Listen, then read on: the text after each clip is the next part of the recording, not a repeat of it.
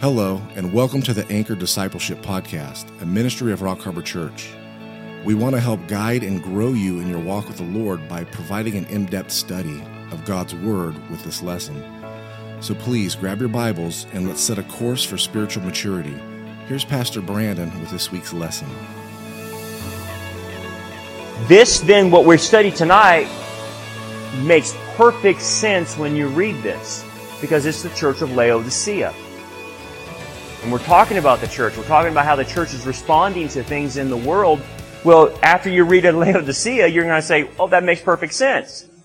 This church is the last church of the church age, the dominant factor of the church age. And this is page uh, 65 in your book. Page 65 in your book. Laodicea is the last of the churches is how the church age ends. Laodicea is the church of apostasy. It is the church of 1900 to the present day. Again, the last church that is the predominant vehicle um, that will that will lead into the rapture. Okay. Apostasy. What does apostasy mean? When we use the word apostasy, you've got to distinguish a few things. First of all, you know, Fruchtenbaum will give you a, a, definition, but one that is pretty easy to remain, to, to, to understand is it's a departure from the true faith, from a previously, previously held view of the faith. The person is departing from it. They had once claimed to be a believer, or claimed to be associated to a believing organization, and then departed from that departed from the true faith or departed from the denomination or, or what they previously said they held. I want you to distinguish between an apostate church versus apostasy. An apostate church are those who claim to be Christian and are not. Mormons, Jehovah Witnesses, Roman Catholics, Christian Science. All those groups, those cult, we call them cults. They claim to be Christian, but they deny orthodoxy. Those are considered apostate churches because they claim to be Christian and are not. Now, on the other side, we have what's called apostasy, which is a verb that deals with believers accepting false doctrine into their theology and by doing so, they fall away. They fall from the true faith. They fall. Not fall out of salvation. I'm not talking about salvation. I am talking about falling from correct doctrine. Okay? That's a difference. Now, in the apostate church, there's no doubt it's made up of unbelievers. There's no doubt about that. And the teachers are unbelievers. A good Mormon elder is a not a believer. He's a unregenerate person who claims to be a Christian. But over here, you could have an individual Christian because they were either immature, a new believer, or never studied their Bible. They got saved, but then they got sucked into something because they don't know the scriptures and they have assumed false doctrine into them, into their ideas. And now you have a functioning Christian that has spots and blemishes in their theology. And this will be very difficult for you to understand because they're going to be your friends and relatives. And you're like, where did you get that from? And they'll say, well, God never gave up the Sabbath and you know, Sabbath's still in effect, so I'm going to keep the Sabbath, so I'm going to join up with the Seventh day Adventists. I don't know how many times I've heard that one. They, they, they um, because of what they start believing in and holding to, they will depart from the faith and preach false doctrine as a church. So you've got to distinguish between a church as a vehicle versus an individual. Because an individual who apostatizes has a different penalty. Because as with all the statements, his statement is to Thyatira, his statement is to Sardis, his statement is to Laodicea, that church in general, and he tells the individuals to escape it, but he's telling that church in general, um, like Thyatira, I'm going to put you on a bed of suffering. You're going to go through the tribulation period. So basically, he's given a blanket statement to the Roman Catholic Church that you're being left behind. And, and then he says to Sardis, same thing, um, you're dead. Your church in general is dead. To Laodicea, you think you're a believer, but you're not. A believing church. Because that's, they're gonna make up the false church. Which will then be assumed under the whore of Babylon. So what we're seeing now and what's developing or has developed is the false church. The false church, the apostate church is here with us. And that church will be left behind. And so this is the characterization of the last days. So does it surprise you that we're living in the last days and you're seeing all the evidences from the churches deny doctrine, deny certain things, like the emergent church, and, and they're coming up with all these weird ideas, um, and you're starting to see pastors who you trusted and knew now defect and start assuming false doctrine? That's the sign. That's the sign. Now, I'll deal with the individuals later. But I want to deal with the church in general as a whole, okay? So I want you to keep those two categories separate. We'll deal with an individual later and I'll ask, uh, we'll go through that in just a bit. Let's talk, let's talk a little bit about the characteristics of it. Let's read this. I'm going to read from the New King James. I'm having a hard time reading the King James. But verse 14 says this, And to the angel of the church of the Laodiceans write. Okay, what does Laodicea mean? Rule of the people. Rule of the laity. It's the rule of the people. Okay, so what does that mean? Well, first of all, it means that God's not even ruling this church because it's an apostate church. The Mormon church is not ran by the Holy Spirit. The head is not Christ. It's ruled by men. Okay? So it's, it's the people ruling, not God ruling in the apostate church. Okay? Secondary. Laodicea where we get the word laity. It's telling you something too about the age as well in other churches. It's telling you this, that the churches are catering to the laity. They're not following God. They're following the will of the people in the churches. They're not being directed by the pastor and the authority anymore. They're being directed by the authority of those sitting in the pews. Guess what kind of church that ends up being? The cafeteria Christianity that you all know of. That exists out there that gives people what they want. You want to be entertained? I'll entertain you. You want to have a light and smoke show? I'll entertain you with that. You want me to preach and tickle your ears? I'll entertain and preach and tickle your ears. It's that mentality that the people in the pews are ruling how the church is to begun, uh, uh, uh, to function. And the pastors cave into that and let the people do it. It's the will of the people. I'll give you an example in history that relates to what I'm talking about and you'll understand this. Where do you think infant baptism came from? Pressure from moms on the pastors. That's where it came from. It wasn't a theological decision. It was pressure from moms on the pastors. Well, what do you mean by that? Well, they came out with the doctrine uh, uh, that baptism saved you, and so since it was salvific, which is an error, obviously a, a heresy, the moms were saying, well, what happens if I have a child that dies before they get baptized? Then they came up with this doctrine, well, they go to limbo. Well, the mamas didn't want their babies going to limbo because infant mortality was very high. Child mortality was very high in those days. And we're talking in, you know, the 300s and the 200s, right?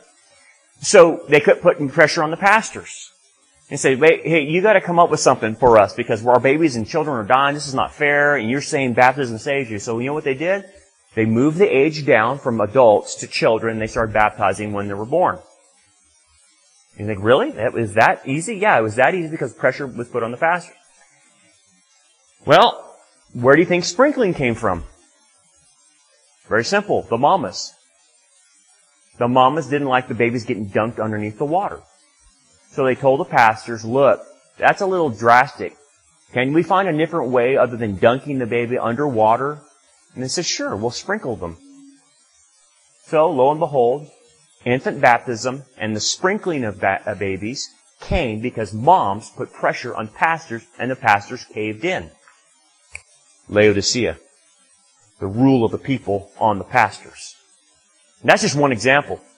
And you think, wow, it wasn't that big uh, doctrinal debate of anything? Nah. It was the pressure from the people. That's what you're seeing today in the modern day church. The pressure of the people of I want this and I want that. So the, the pastors cave into this and say, we've got to have more programs. Because this person wants this thing, and this person wants that thing, and that person wants this thing. And lo and behold, the birth of the mega church, who has every program under the sun to cater to everybody's whims. Because the church will not say no. And before you know it, you have a ministry that's very active, but it doesn't produce depth. It's just program after program after program. But all these programs don't study the Bible. They're this and they're that and they're this. And so the demands on the people, give me more programs and if you don't, I'm going down the road because they have a better program than you. And then all of a sudden you start finding out people going to three or four different churches during the week because I'm going to their Awana program, I'm going to their Sunday night service, I'm going there on Sunday morning, and I'm going over here on a Thursday night to the men's Bible study. And before you know it, they're borrowing other people's ministries and they don't belong to even one church. That is the phenomenon that's going on in America right now. They're using other churches' ministries for their benefit like a cafeteria. I want that, and I want this, and I want that. That's so bad of ecclesiology, I can't tell you. But the pastors are doing it. It's the rule of the people. Okay? These things say the Amen, the faithful and true witness, the beginning of the creation of God. Because Christ is the faithful and true witness. These churches are not the true witnesses. I know your works. That you are neither cold nor hot. I could wish you were cold or hot. So then, because you are lukewarm and neither cold nor hot, I will vomit you out of my mouth. And let's explain what that means. The apostate church, he says, I wish you were cold or hot. Well, he's using a, an illustration from their geography where Laodicea was. Laodicea had two streams coming into its city. One was from the ice caps that it had from the snow uh, mountains in Turkey, and the cold water came through towards Laodicea. In another river, it um, was bubbling up hot springs and a lot of mineral water, which was extremely hot. And it would come this way, run downhill towards Laodicea. The icy cold water and the, the mineral hot water came and finally met right before it hit Laodicea. And then the one stream that went through Laodicea was this lukewarm water that had extremely high mineral content. So that if you did drink it, it made you vomit. So Jesus is using their, their river as an illustration of the condition of this church. Okay? So what does it mean then? I wish you were hot or cold. Because he's talking to false believers, he says, I wish you were cold, which means cold in the context, again, it always goes back to context, means you're an unbeliever. Hot means you're a believer. So, I w- because you are lukewarm, neither cold nor hot, I will vomit you out of my mouth. He goes, I wish you were either one. I wish you would get on the side that you need to be on. But you're pretending to be something. So what is lukewarm? Lukewarm means this. I profess to be a Christian, but I am not a Christian. I am lukewarm. I'm not hot because I'm not a believer, but I'm not cold. I don't deny Christ. In, in a lot, in, in, they say they're Christians in that sense. So it's not like you're dealing with a person from Islam. Islam's not going to claim they're a Christian. Hindus are not going to claim they're a Christian. Baha'i is not going to claim they're a Christian. We're dealing with people who claim to be Christians, but are not possessing salvation. So the term lukewarm is put on them. Okay? The fact that the Mormons and the Jehovah Witnesses or the Roman Catholics say, no, we're Christian. And Glenn Beck says, I'm a Christian. How dare you even question that I'm a Christian? That's lukewarm. Glenn Beck would be considered a lukewarm Christian. Now, Christian not in the sense of being saved, but in the sense of being in Christendom. Christendom. Not all these churches are saved, like Thyatira is a Catholic church, and you got the Protestant church, things like that. They claim to be. And a lot of them will claim to be the true faith. Joseph Smith claimed to be the true, uh, had the true faith, and he was going to give it, is given all the, the Book of Mormon, and he's going to start it all over again. Jehovah Witnesses did the same thing. Uh, Seventh Day Adventists, the Millerite movement, did the same thing. We're the true Christians now. We have the true faith. That kind of stuff. Okay, look what he says because they're lukewarm. Neither cold nor hot. I will vomit you out of my mouth. He's using a metaphor, obviously, for what the river did. But what is this idea of vomiting? I'm going to vomit you. When you eat something that's poisonous or something that doesn't agree with your stomach and you vomit it, what is your body doing to it? Expelling it. Rejecting it. Your body is rejecting the food that came into your mouth. And he is telling them, your lukewarm state, I am rejecting you. And now you know the, the, the passage that goes parallel with this. Many will come to me on that day and say, Lord, Lord, didn't we do great things in your name? And in your name cast out demons. And I will turn to them and say, I never knew you. That's where he's going with this. So the idea of vomiting means I'm rejecting you because you're not a believer. Judas Iscariot cast out demons and he wasn't a believer. He was given authority by Christ to do it and he still was able to do it. That doesn't mean that now today unbelievers out there running around casting out demons, they can't. But an unbeliever like Judas was given the ability to cast out demons. Judas is, in, in, is implied in that passage. The, the, the broader implication, though, is that just because someone does miracles doesn't mean they're a believer. Because demons can do miracles, the Antichrist will do miracles, and so will the false prophet. And it's like I was telling our youth uh, the other night, just because there's a miracle that happens doesn't mean it's from God. So a lot of these, these false teachers in apostate churches claim miracles. They claim to do things. And in, in, in that broadest sense of that term is they're going to stand before Christ and said, how could we do all these miracles? We did them in your name. Doesn't that indicate that we know you? No, it does not. But if you, if you include in the strictest sense Judas Iscariot, he did do real miracles. But it, that authority was given to him by Messiah himself. Now no one's doing that because he was a, an apostle. So that's not for today, but you, so because it's not for today, you have to take it in the broader sense of miracles, good works. Yeah, and prophesy in, in my name and all those, those kinds of things. So false prophets and all that stuff. So these people claim that their lives were based on Jesus Christ, that they did all their ministry for Jesus. So you talk to the good Mormon, you talk to the, the, the Jehovah Witness, you talk to the Catholic, they're going to swear up and down they're doing it for Jesus. And they're not.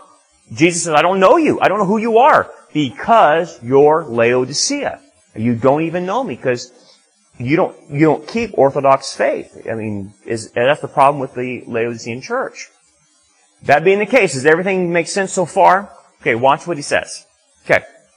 Because you say, I am rich, have become wealthy, and have need of nothing. So the idea in the Laodicean church is they typically have money.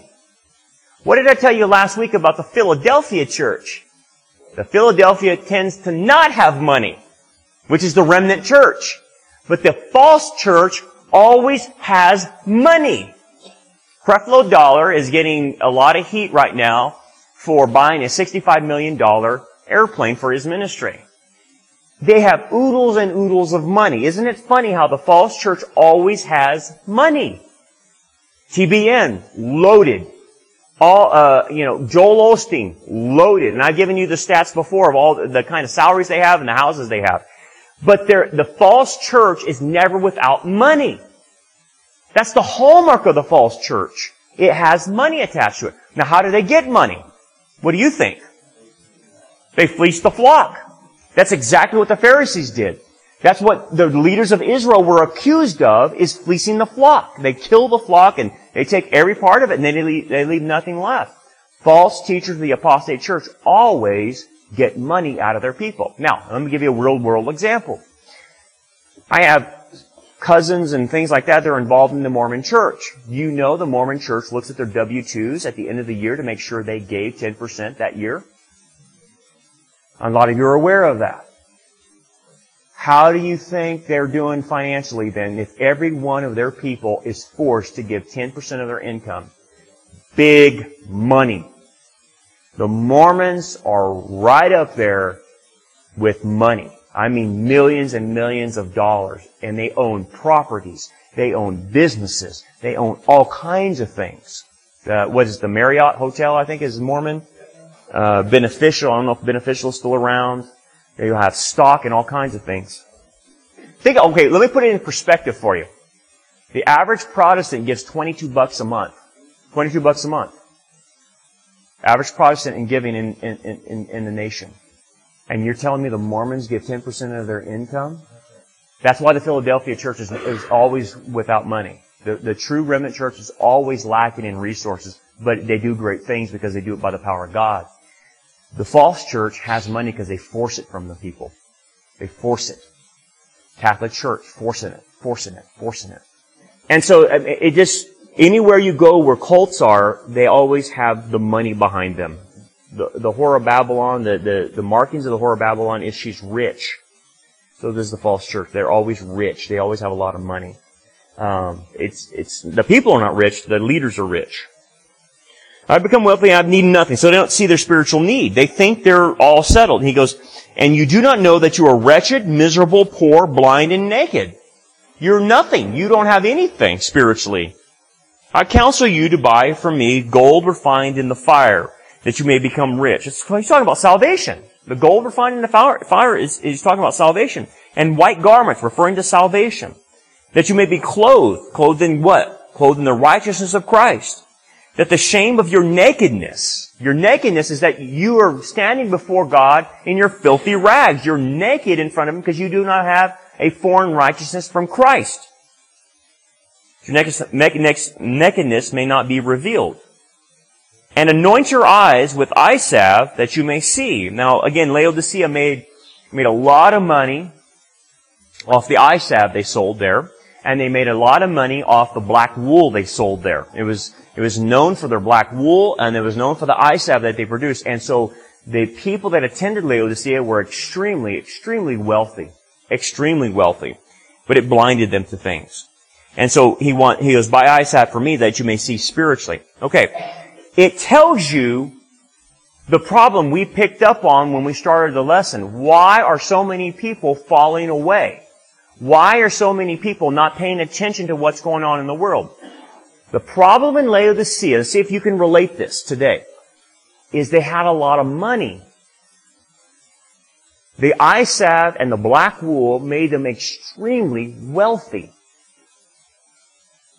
And made them not see their need for Messiah.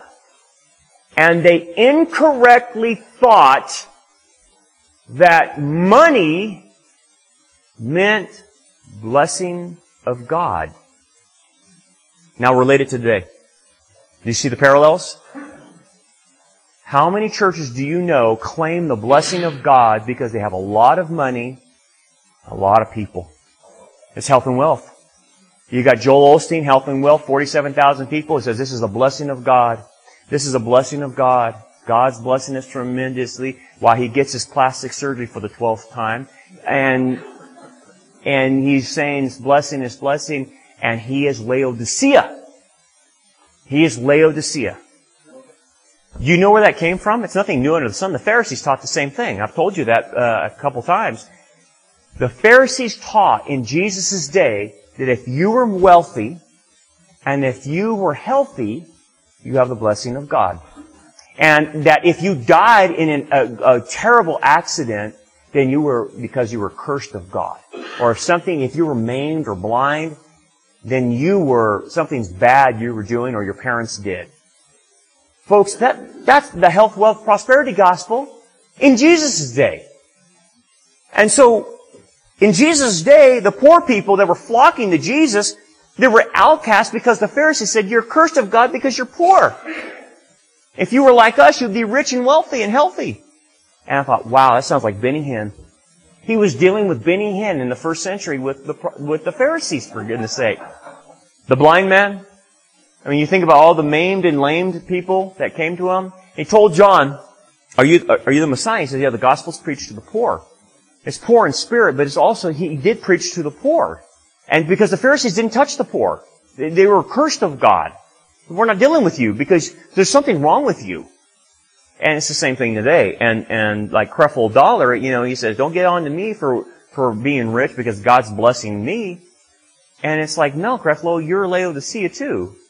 Money is not a sign of God's blessing. Otherwise, what do you do with the book of Job?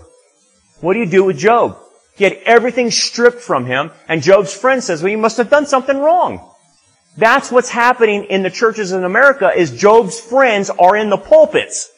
And they're preaching health and wealth prosperity. If, if bad stuff's happening to you because God doesn't like you. Or you're cursed. That's crazy. That's nonsense. Check this out. He goes, in verse 19, as many as I love, I rebuke and chasten. So he's doing this because he loves people. He loves them even though they're in unbelief. It says in 2 Peter that he died for false teachers. God so loved the world.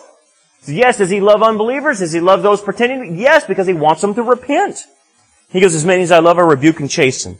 Therefore, be zealous and repent. Check this verse out. Behold, you know this verse very well. I stand at the door and knock. If anyone hears my voice and opens the door, I will come into him and dine with him and he with me. You know what that is? That's called table fellowship in the Middle East. When you had fellowship with somebody at a table, it meant you were communing with them, you were fellowshipping with, them, and you had a relationship with them. He is telling the Laodicean church, repent so that you and I can have a relationship with one another. I'm desiring this from you. And I want this. I want to sit down and fellowship with you. But you've got to repent. You've got to stop doing what you're doing. So that is a, a classic case of, of where is Jesus in that passage? He's outside the church. He's not even in the church. He's outside of it. Laodicea, rule of men. Jesus is not even in the church. He's knocking at their door. Mormons, will you let me in? Jehovah Witnesses, let me in. Seventh-day Adventists, let me in. Roman Catholics, let me in. And it depends on that individual if they're going to let him into their, his heart. But there's knocking, and he's knocking. He wants to get in. They have a different definition of God's love. Piper said it the best. God doesn't love everybody. So his love is more providential love, that the rain falls on the just and the unjust. It's that kind of love. It's not agape love. It's, um, it's creation love. It's, I've studied it ad infinitum. It, there's nothing, nothing, the way the Calvinists view God's love and views God's character, it's not there. It's just not there. I don't, I just don't see it. And it doesn't mean that makes me a, uh, an Arminian because I'm not an Arminian, but it's, the system's just not there. All over and over again, God is reaching out to people to save them. One of the stories Jesus told um, when he was dealing with the Pharisees, if I can remember off the top of my head, the Pharisees held a view that if, if someone needs to be saved, they have to go to God. Right? They have to go to God. God sits back and waits for them to come to Him. But He doesn't go searching. Right? That's what the Pharisees taught. And then Jesus comes right at them with three parables. And he comes back and he says, ah, let me give you this parable. And he starts with the parable of the lost sheep, lost coin, lost son. Boom, boom, boom, real quick. In all three parables, who's doing the searching? The sheep is lost, so the shepherd goes and looks. The coin is lost. The woman, a la Holy Spirit through the church, looks for the coin. Then the son is lost, and who goes looking for the son? The Father meets him when he comes back, right? In all three parables, it shows the Trinity searching for people to save who are lost. So he goes right after the Pharisaical teaching and says God's sitting back waiting for them to come to him. He's saying, it's the opposite. God is searching out people, trying to get them saved, trying to offer a hand and saying, come, I'm offering it. He totally rebuked that whole system. Much like what you're seeing today. With a Piper saying God doesn't love people. I'm glad he's honest. At least he's honest with the system. That's totally honest. He made the claim saying that he, when he goes to bed at night and he puts his boys to sleep and he kisses them good night, he doesn't know if they're reprobate and elect or not. Is that how you view your kids when you put them to bed at night? I don't know if they're elect or reprobate. Do you even know? That's the problem. That's the problem. All doesn't mean all. All kinds, or, or, or, loves the nations. It means different individuals from the nations, but not all the nations. It's not agape. It's, it's a redefinition of love. It's a redefinition of all. It's a redefinition of the world. And it's because of presupposition being put on the text before reading the text for what it says. Jacob I loved and Esau I hated has nothing to do with individuals. It has to do with nations. It has to do with the promises of the Abrahamic covenant going through the nation of Israel. Elect, many times, is using the framework that Paul uses in Christ. That's a technical term. It means that you're predestined for the benefits that God has already outlined for salvation. He's destined you for adoption. He's destined you to be conformed to the image of Christ. He's destined you to glorification. Those are predestined benefits or blessings you receive once you become saved. You can't read into the text things that are not there. Behold, I stand at the door and knock. We read that verse 21. To him who overcomes, I will grant to sit with me on my throne. As I also overcame and sat down with my Father on his throne. Where is Jesus sitting at right now? Right there on the Father's throne. Don't let any progressive dispensationalist tell you he's on David's throne because right there in the text he's saying, I'm sitting on the Father's throne. So if you and I were in heaven today, you would see the Father's throne in the New Jerusalem and Jesus is right there on it, physically. So he is not on David's throne. He will occupy David's throne at the second coming, but right now he is on the Father's throne. But the blessing, notice the, the blessing here. The blessing is you and I will sit on whose throne then? The Messiah's throne. Did you see that? And I saw the 24 elders, and they were sitting on thrones in Revelation. Over, being an overcomer is a technical term and another way of saying saved. He who overcomes is like saying he who is saved. And of course, John is writing this. John defines being an overcomer in 1 John. And, and, it's, it's a reference to the high, it's the high priestly prayer. In the high priestly prayer, he says, I've already overcome the world. And because, in like the technical term I said, when you're in Christ, that means you get the benefits of what He accomplished. It's finished. That's right. And so because of that, to be in Christ means I already am an overcomer because He's achieved salvation for me. Because He's asking individuals out of this church to escape. That's why he said, I have not come to bring peace, I've come to bring a sword. You've got to hate your father and mother and love me. You've got to have your priorities. I must be the priority, not your parents. And so therefore they have to make the decision to step out of that cult and go for the truth. Let's give you an example of the Mormons. Um, when someone joins the Mormon church, they are given everything they need. If they need a job, someone will hook them up with a job. If they need support from the church, they, they get a lot of it. And that's, it's, it's a tactic to suck them in. If they need a wife or a husband, they'll do matchmaking. And so before you know it, okay, I've gotten a job because now I work at a Marriott and I've hooked up with some gal in the Mormon church and now she's my wife and I'm taking food money from them to help me out. And so if you come to them and say, I'm going to leave, you have all these attachments now. I got to leave my job. My wife will probably divorce me because she's not going to be married to a non-Mormon. And I'll lose all these benefits that I had materially from them.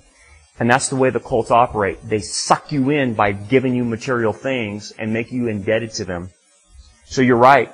It seems easy now, you know, but once you're, when you're in it and you have the family pressure and you've been raised that way, it's enormous. It's just absolutely enormous the pressure that gets put on people. They virtually have to die to self.